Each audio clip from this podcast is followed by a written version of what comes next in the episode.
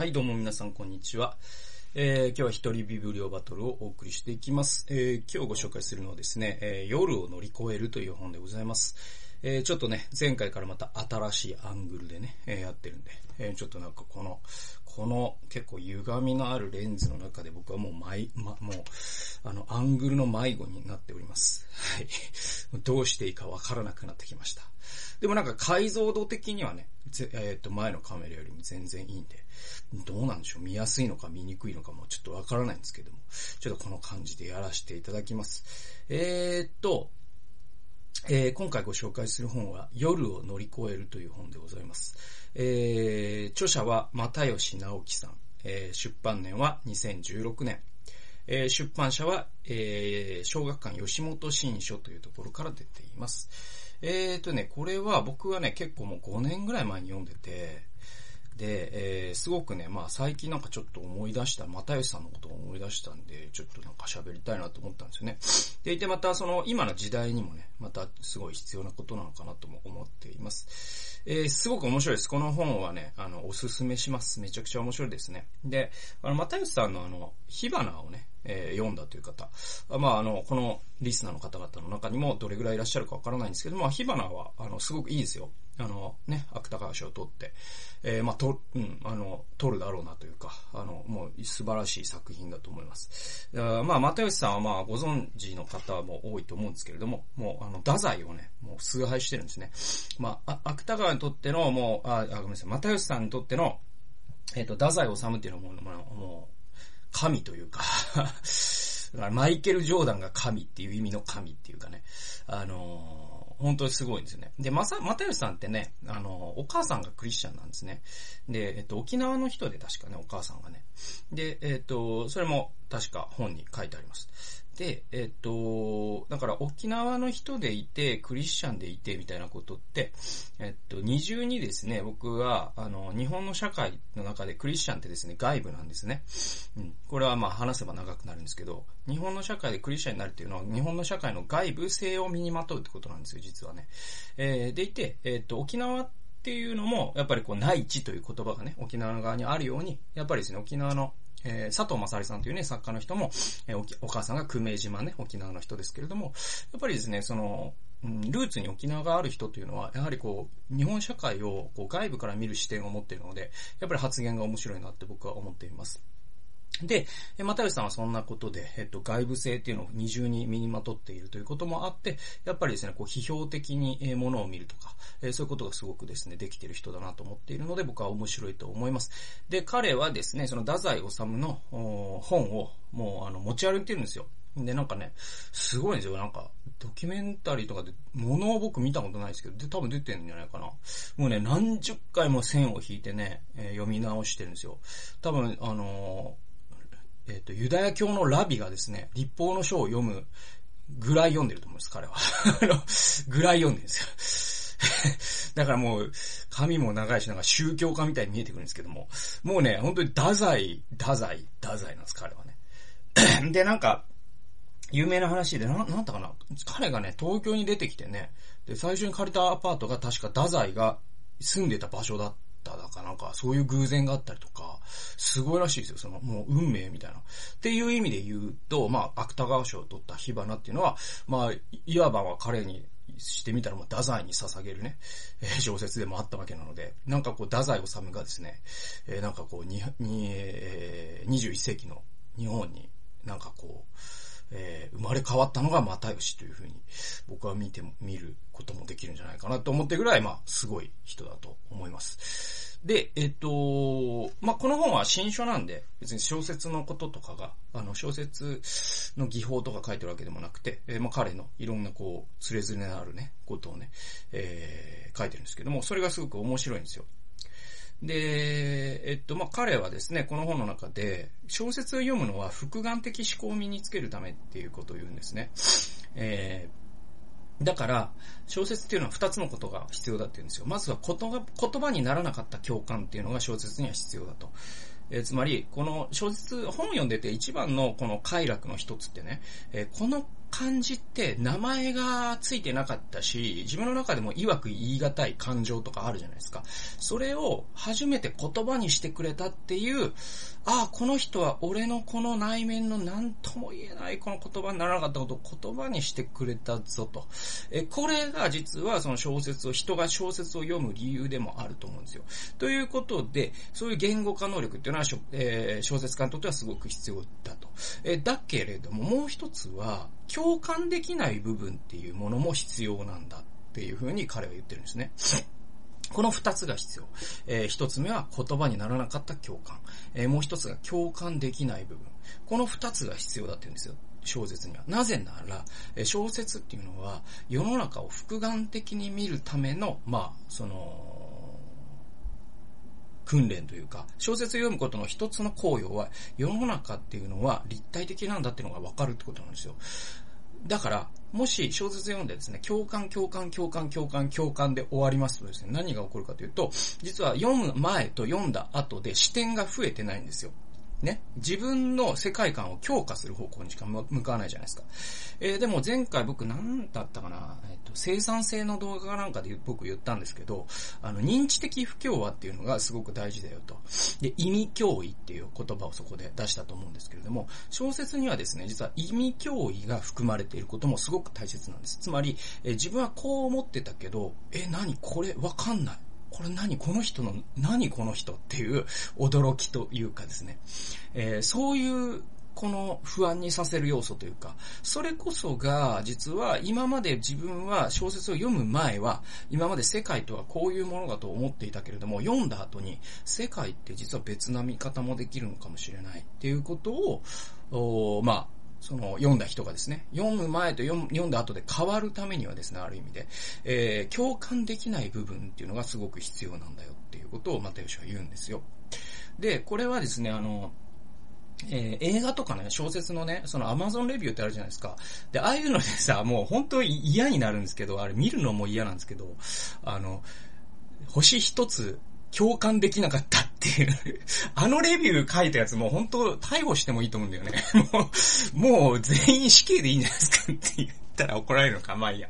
もうあれほんとやめてほしいんだよな。共感できなかった星一つでマジでもう、お前もう映画見んなよこれからと思うわ。小説読むなよと。違うんだよと。小説とか映画とかっていうのは自分とは違う世界があるということで世界が広がるから面白いんでしょっていうね。いや、あれ腹立つわ、マジで。ムカついてきた。ムカついてきた、俺。それで、えー、それで、まあ思い出してムカついたんですけど、でもさ、共感できなかった人、消費と星一つは本当もう禁止にした方がいいと思う。もう。うん。あとね、ああと、あのね、レビューでかん、あのね、えー、っと、禁止にした方がいいベスト2で言うと、一つが、だからその、星一つ共感できなかったでしょ？もう一つが、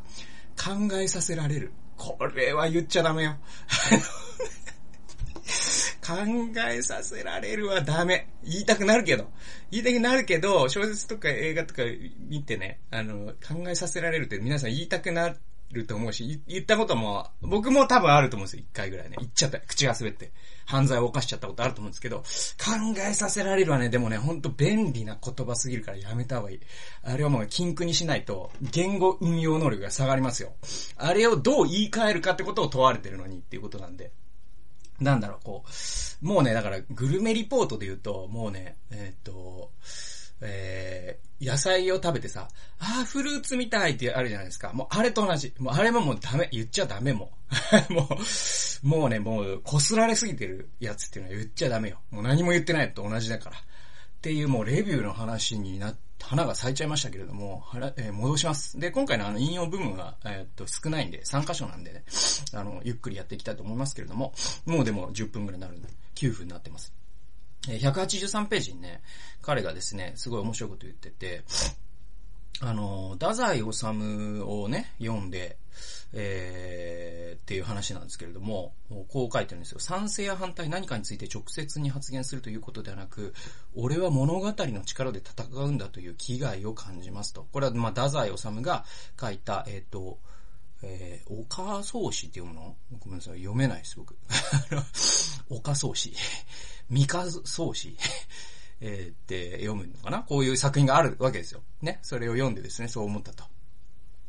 で、僕は今の社会の問題に対峙するとき、どんなときでも最終的にどうなることが望ましいのかを考えます。そうするためにどうすることが最善であるのか、えー、対立する意見があり、どちらかの立場で発言することが本当に自分の望むものになるのかというと疑わしいんです。えー、そこに当然起こる反発の声をより大きくしてしまうこともある。だからこそ僕は今の時代にみんなに共通して感じている気持ちに届くハッとするような表現が必要だと思っています。表現によって価値観を変容させることができないかと常に考えています。戦うことより何か実現させることの方が僕にとっては大切なんです。これめっちゃね、あのー、本当この一行を読んだだけでというか、このセンテンスを読んだだけで僕はね、この本ね、この本買ったんですけど、この本ね、読んでよかったなと思うぐらい、すごい良かったんですね、この箇所がね。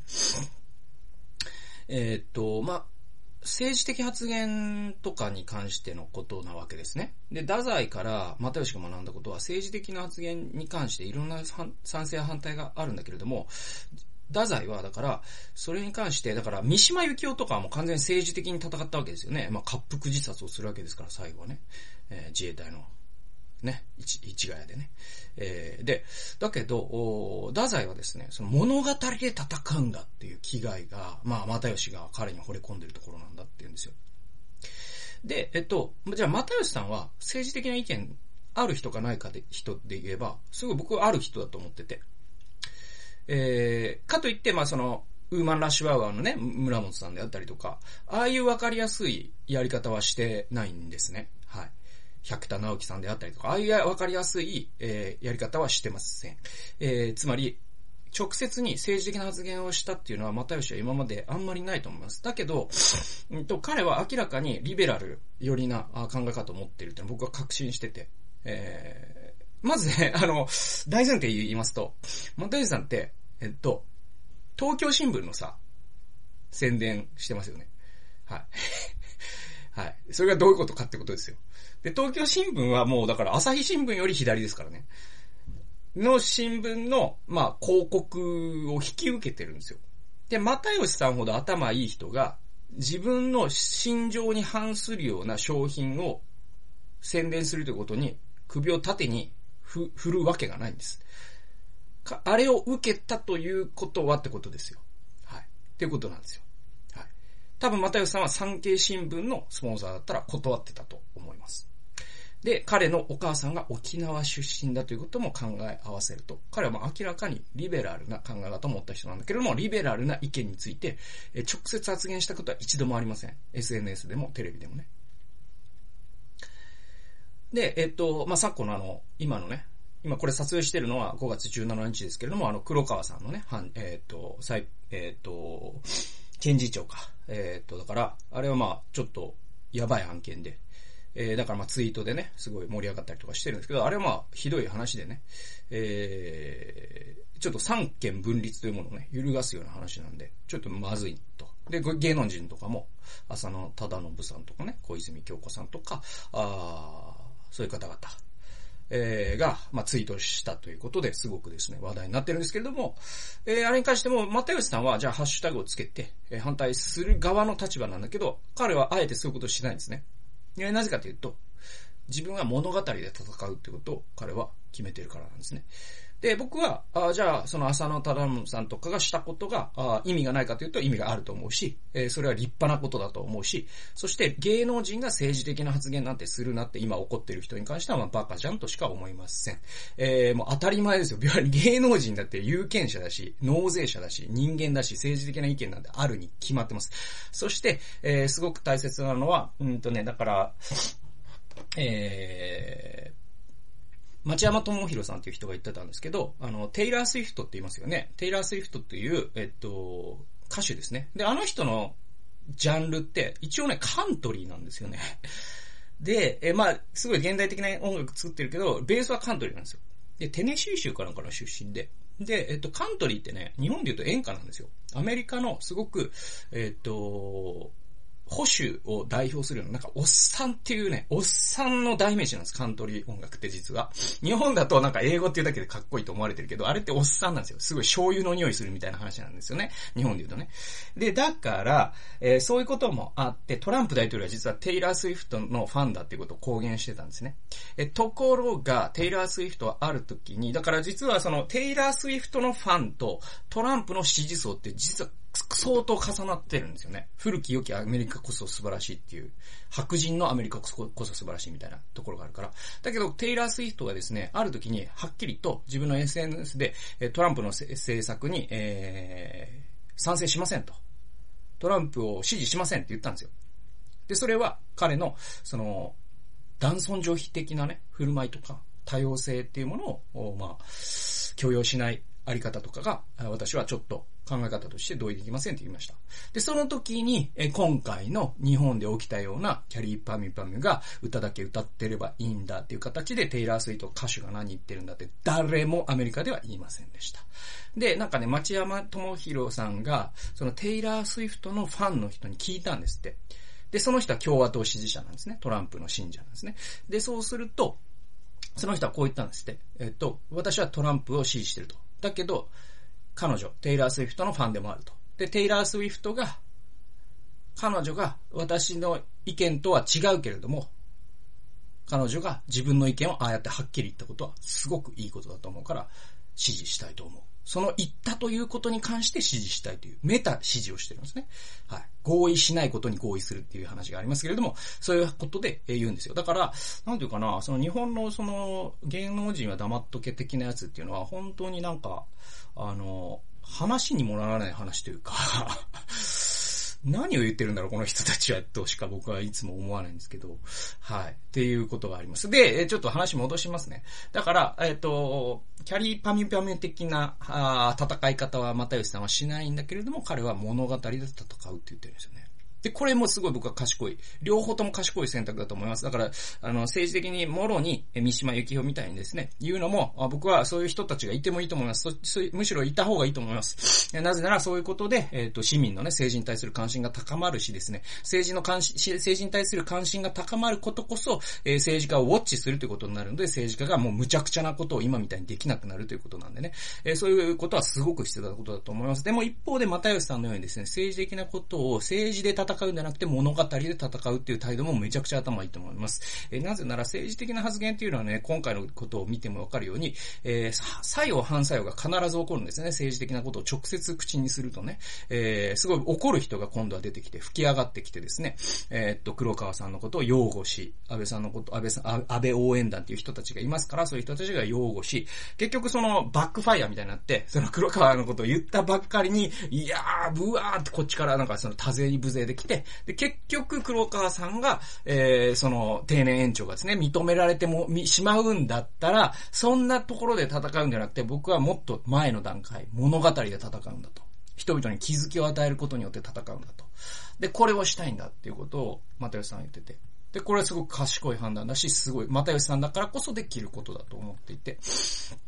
いや、多分村上春樹も割と近い位置にあると思いますね。彼も物語で戦う。彼もリベラルな考え方を持っているんだけれども、え彼もまたですね、物語で戦う人の一人だと思いますね。えー、194から197ですね、この夜を、夜を乗り越えるという、この本のタイトルにもなってるんですけれども、お読みします。社用人間失格というとんでもない傑作を書き上げ、もう書くことがなくなってしまったのではないかという意見もあります。これあの、太宰のですね、自殺に関して言ってるんですね。だからから、その、スランプに陥ってですね、まあ、彼は死んでしまうんですね。で、でも太宰は、社用と人間失格を書いたがために小説が書けなくなりましたという小説を書けると思うんですと。つまりまあ彼の太宰へのエールなんですよ。その夜、つまり自殺した6月13日の夜、あの夜を乗り越えないとダメなんですと。で、まあ、だから、時空を超えて又吉がその自殺を選んだ太宰に、まあちょっと説教をしてるんですよ。はい。で、うん、東京八景の中にある、じ、えー、これまあ東京八景ってのも太宰なのかな？で、うん。東京八景の中にある自分の人間のプライドの究極の立脚点は、あれにもこれにも死ぬほど苦しんだことがありますと言い切れる自覚ではないかという言葉が僕はすごく好きです。太宰の全てを表している言葉のように思えます。太宰は何もないということが武器だった。それが一番強いと思います。ちょっとだけ時間はかかりますが、10年くらい人生を棒に振ったら、人生を10年棒に振ったという武器を手にすることができます。この強さはなかなか誰にでも持てるものではありません。僕にとってこれは大事な言葉になりました。はい。人間のプライドの究極の立脚点はあれにもこれにも死ぬほど苦しんだことがありますと言い切れる自覚ではないかという言葉が、まあ、又吉さんにとってずっと救いであり続けている。でもその太宰が、まあ、自殺ということを選んでしまったことに対して、まあ、彼はこう、まあ、大ファンならではの、多分日本で一番太宰が好きな人だと思いますよ。本当に。もう彼ほど太宰が好きな人はいないですよ。本当に。うん。自分の親父のように多分思ってるんだと思うんですよね。でもその彼が、だからこそ、こあの時なんで死んでしまったんだ。って思ってるんですね。で、あなた言ってたじゃないかと。あれにもこれにも死ぬほど苦しんだことがありますと言い切れることが強さなんだって俺に教えてくれたじゃんかと。でもなんで死んじゃったんだ ?6 月13日の夜に行って、まあ、又吉がですね、太宰に、まあ、ラブレターというか、そういうものを送ってるという。えー、この歌詞はね、ちょっとね、ジーンとくるんですよね。で、これはもう本当真実で、あのー、まあ、又吉さんなんてね、まあ、芸人さんで、あの、キングオブコントでね、あのー、ヤマンバのコントをしたことで結構ピースって、えー、まあ、この地上波で見かけるようになるんですけど、それまではピースなんて知ってる人ほとんどいなかったんですよね。えー、だからもう10年ぐらいはもう泣かず飛ばずというか、あの、本当に辛い時期というか、まあ、売れないね、無名の芸人だったわけで、又吉さんも綾部さんもね。で、芸人さんってそういう時期をですね、えー、みんな撮ってるんですよ。で、今をもうね、ときめくクリームシチューとかですら、えー、そういう時期ってあるわけですよ。そういう時期がない芸人は、もう千原兄弟とダウンタウンと、えっ、ー、と、オリエンタルラジオと、ナインティナインと、あ、いっぱいいるじゃないかって 話ですけど。でも、その、本当にもうスタートダッシュから売れてる芸人なんて、本当にもう一つまみでね、もう、あの、1000いたら1だけがそれで、あとの1000、1000組はですね、もう10年ぐらい泣かず飛ばずなんですよ、やっぱりね。で、もう誰にも知られない。まあまあ、で、親からはですね、ちゃんとした仕事につけと毎回言われですね、そういう人生ですよ。芸人なんて。でもその中で、えー、えっ、ー、と、又吉を支えたのは、例えばじゃあ10年、芸人として20代の後半から30代後半かもしれませんし、えそういう時期を振ったとしたら、その10年泣かず飛ばずだったという武器になるじゃんかって思ったのが、まあ、彼の救いだったよっていうんですよね。で、まあ、これは僕もですね、すごくよくわかるんですね。僕は、あの、病気をしてですね、5年間、あの、30代の後半が吹き飛びましたので、で、その時に本当にまあ、死んだ、死んだのと同じだと思ってて、もう死んでも全然おかしくなかったからね。だからまあ、あの、今の人生っていうのはグリコのおまけみたいなもんで、あの、なんだろうか、もうずっと、ずっとですね、おまけの もうレースは終わったんだけど、ウィニングランみたいな形で あの、走らせてもらってるっていう気持ちが強いんで、えー、それは僕のある種の強さになってて、うん。だから、しん、もう今苦しいと、今辛い、この夜がもう乗り越えられないと思ってる方がね、この画面越しに、あるいは、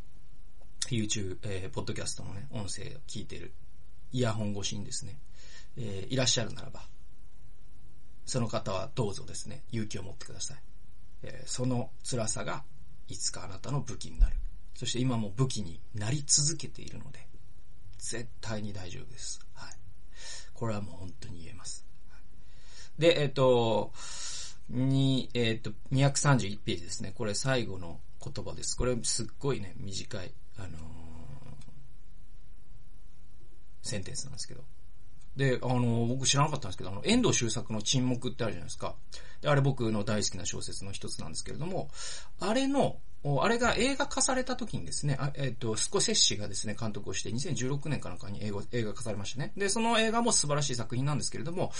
えっ、ー、と、その時に、だから映画化されると、その文庫がまた再販されるじゃないですか、新しいカバーでね。その帯を又吉が書いてるんですよ。沈黙の帯を。それすごいですよね。で、まあ、又吉さんってまあ、帯書きまくってるから、もうこの何年か。まあ、それは納得なんだけど、その帯に書いたね、言葉がこれなんですって。人生に必要なのは、悟りではなく、迷いで、迷いだと思いますって。人生に必要なのは、悟りではなく、迷いだと思います。って、又吉さんは書いたんですね。で、あのー、沈黙読んだという方がいらっしゃったらですね、えー、とても、なんていうか、あ、これほど簡潔に言い表す 帯もないなと思うぐらい的確な帯なんですけれども、そうなんですよ。沈黙ってそういう話なんですよ。人生に必要なのは悟りじゃなくて迷いだっていう話なんですよ。で、えっと、バリアーノというですね、まあ、神父が、えー、沈黙の中でですね、まあ、自分の仲間たちが、耳にね、穴を開けられて逆さずにされて、えー、まあ、リンチにかけられてですね、ゆっくり苦しみながら死んでいく彼らを救えるのなら、という形で、えー、まあ、踏み絵を踏むんですよ。で、踏んだ時にイエスが、笑うんですよ。踏めって。俺は踏まれるためにいるんだよって言うんですよ。帰郷するときにね。で、だからバリアーノは、実は、確かバリアーノですよね。あの、で、えー、その神父はですね、まあ、帰郷した神父、転びクリスチャンになったんですけれども、転びキリス、キリシタンになったんですけれども、えー、彼が、そのキリストの、キリストの踏み、肖像ですね、踏み絵を踏んだ時に彼は初めて、キリストに本当の意味で出会うんですよ。そういう話なんです。だから、悟りってね、実は強いようでめちゃくちゃ弱いんですよ。神に対する確信こそが、100%の迷いも何もない確信こそが大事なのですアーメンみたいのはもう超弱いんですよ。あの、じゃないんですよ。迷いが大事なんですよ、人生には。俺は神を100%信じてるかもしれないけれども、わからんぞと。本当にリンチされた時に転んでしまうかもしれない。そんな人間だぞと。自覚してる人こそが実は本当は強いんですよ。はい。でね、えっと、ちょっとね、あのー、これとちょっと似た話でね、あの、打足にはなる、もう26分になるんだけれども、あのね、ハンナ・アーレントっていう人がいてですね、この人が全体主義の起源っていう本を書いてます。で、これまあ、ハンナ・アーレントはすごい有名な人で、うんと、全体主義の起源以外にも人間の条件とかですね、もう本当に金字塔、20世紀の哲学の金字塔をたくさん書いた人なんですけれども、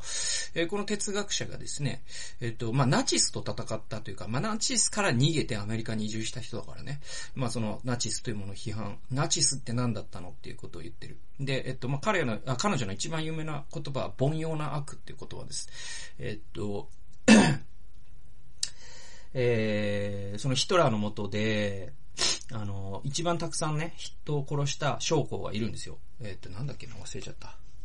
えっ、ー、と、アイヒマンか。アイヒマンっていう人がいるんですよ。で、その人がね、アルゼンチンに亡命してて、で、捕まるんですよ。で、その裁判が行われたんですね。イスラエルでね。で、それをハンナ・アレントは、えっ、と、傍聴したんですね。それが1950年代のことだったかな。で、その時に、ハンナ・アレントは、アイヒマンという男は、まあ人類で一番たくさん人を殺した男と言っても過言ではないから、どんな悪人なんだろうと思ったら、みすぼらしい子役人だったんですね。はい。それに、彼女は衝撃を受けるんですよ。で、凡庸な悪っていう言葉を、まあ、その時に書いたわけです。アイヒマンをね、表して。つまり、その巨悪っていうのは、実は、その、なんかこう、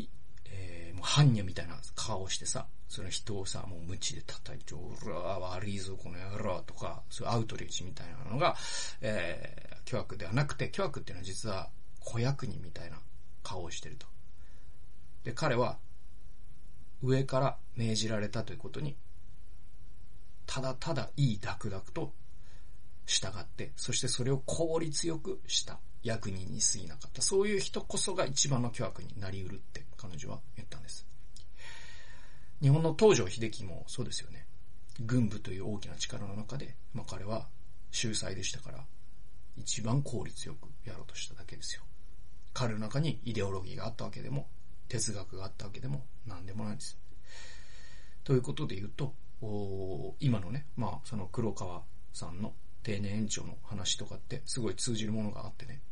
彼、黒川さんにしても安倍さんにしてもですね、安倍さんの周辺にいる内閣府の人たちにしても、誰も巨悪では僕はないと思います。まあ一番巨悪っぽいのが、なんか、麻生さんですけれども でもあれは、あれはキャラが立ってるっていうだけで、多分安倍さんの周りにいる人たちも僕は愛肥満みたいな感じなんだと思いますよ。今のこの日本の中で必死にやってるんだと思いますよ。でもその力に抗えないんだと思いますよ。で、抗ったらもちろん首が飛ぶからね。えー、そういう話だと思いますよ。で、彼らはまあ自分の地位を守るために、自分のまあ職業的良心に従って自分の家族を養うために一生懸命やってると思います。だけれども、その全体が間違っていた場合、人間ってやばいとこまで行くよっていう話なんですよ。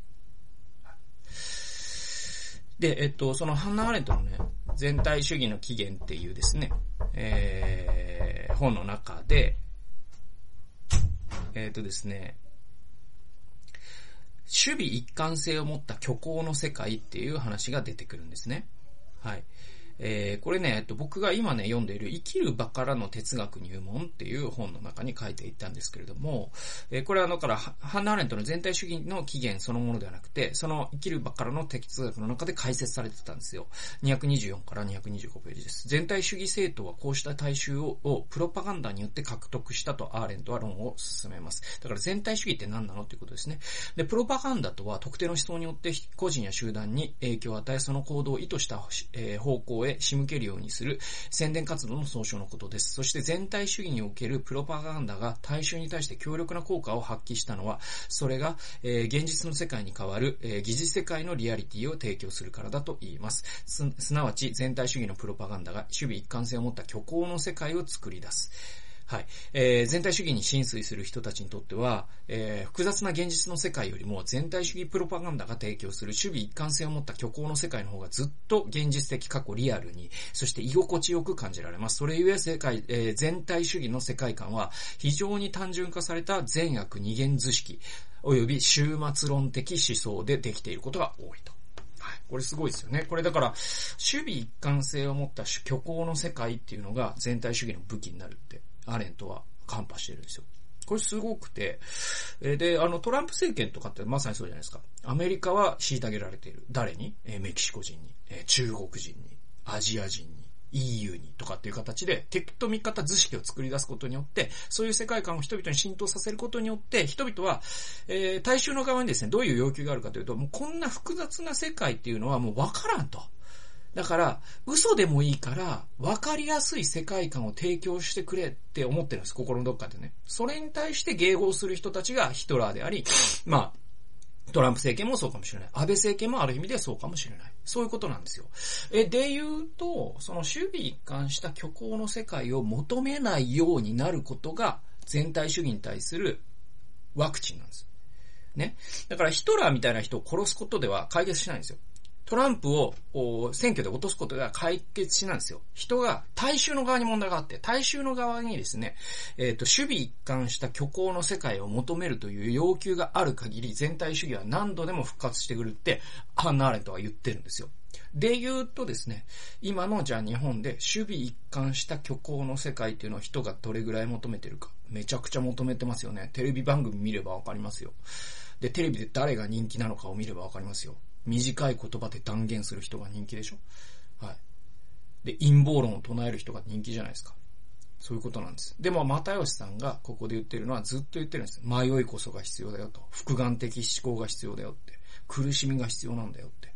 そうすることで世界が単純なんじゃないってことをわかるんだよって。それが実は危険な全体主義への予防接種にもなるんだよっていう話なんですよ。だから僕はなんかちょっと黒川さんのこととかを考えながら、又吉さんをすごく思い出したんでね、今日は、え、夜を乗り越えるという本をご紹介させていただきました。え、最後まで聞いてくださってありがとうございました。それではまた次回の動画及び音源でお会いしましょう。さよなら。